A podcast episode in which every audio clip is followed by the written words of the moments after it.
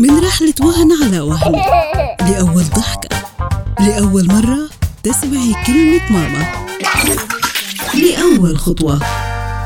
أي سؤال يخطر على بالك في كل هالمراحل. ست الكل نور تجاوبك عليه. اسأل نور على ناس اف ام وناس بودكاست.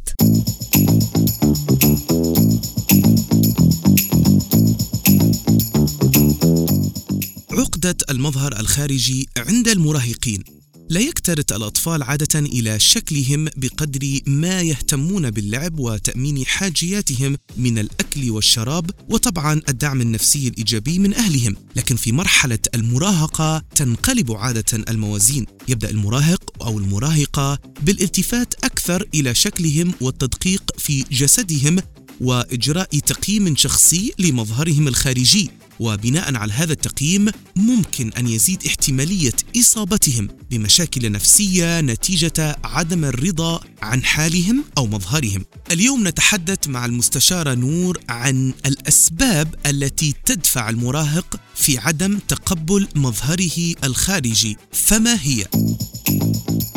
في عاملين العامل الأول ممكن يكون عم بيصيبه تنمر داخل المنزل أو بين أصدقائه بيصير نوع من المقارنات آه، بالشكل وبالطول وباللبس فهذا بيعمل العقدة. أو إنه بيتابع كتير ناس بال social media influencer أو برامج بيتابع ناس بيكونوا بجيله أو بعمره فبيقارن حاله إنه هم ليش شكل شكلهم ولبسهم وما بيستوعب إنه هم كتير أغلبهم بيتكلوا على الفلاتر آه، ليطلعوا مميزين أو شكلهم كتير حلو فلازم نعرف إذا عنده عقدة هل هي من داخل المنزل أو مع من أصدقائه داخل المدرسة أو من كتر متابعته ومقارنته اللي بيطلعوا عن طريق ال social media هم ال influencer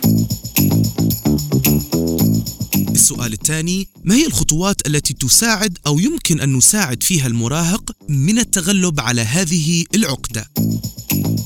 في عدة عوامل لازم المراهق يركز فيها. أولا إذا كان في تنمر ضروري إنه إحنا نوقف هذا التنمر ويعرف إنه الجمال الحقيقي هو الجمال الداخلي. دائما بركز مع المراهقين إنه جمالك الخارجي حتى لو كان في إشي بده تعديل أو بده تظبيط بس من الآخر لو أنت عندك أسلوب مو حلو أو طريقة تفكيرك مش حلوة الناس رح تنفر منك. هاي أول نقطة. تاني نقطة مو غلط إنه يهتموا بحالهم إنه ببلشوا بهذا العمر البشرة بتتغير ممكن تطلع فيها حبوب ممكن الوزن يزيد أو يقل أو الجسم يتغير. فمو غلط إنه يشوفوا دكتور إذا كان طالع لهم الحبوب إذا وزنه زايد أو قليل نحيف يشوفوا كمان يتابعوا غذاء صحي عن طريق دكتور التغذية. ومن ناحية اللبس صار كتير بالسوشيال ميديا شباب وصبايا بيحكوا آه، طرق اللبس اللي بتناسب على كل جسم. مثلا الكتفة عريض الكتفة نحيل الطويلة النحيفة المليان له طرق لبس معينة عشان يطلع شكله فت وظابط. ومع الألوان كمان آه، شو بتناسبه. يعني بمعنى آخر فيه يشتغل على الموضوع ويشوف شو الإشي اللي بيناسبه وما يركز بكلام الناس ويركز بداخله يكون هو أفضل ما يمكن ويقدر يجذب الناس اللي بتشبهه من جوا مش اللي بتشبهه من برا.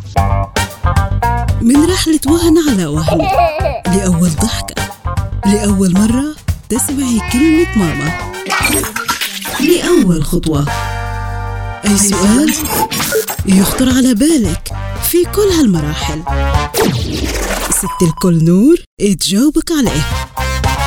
اسأل نور على ناس إف إم وناس بودكاست.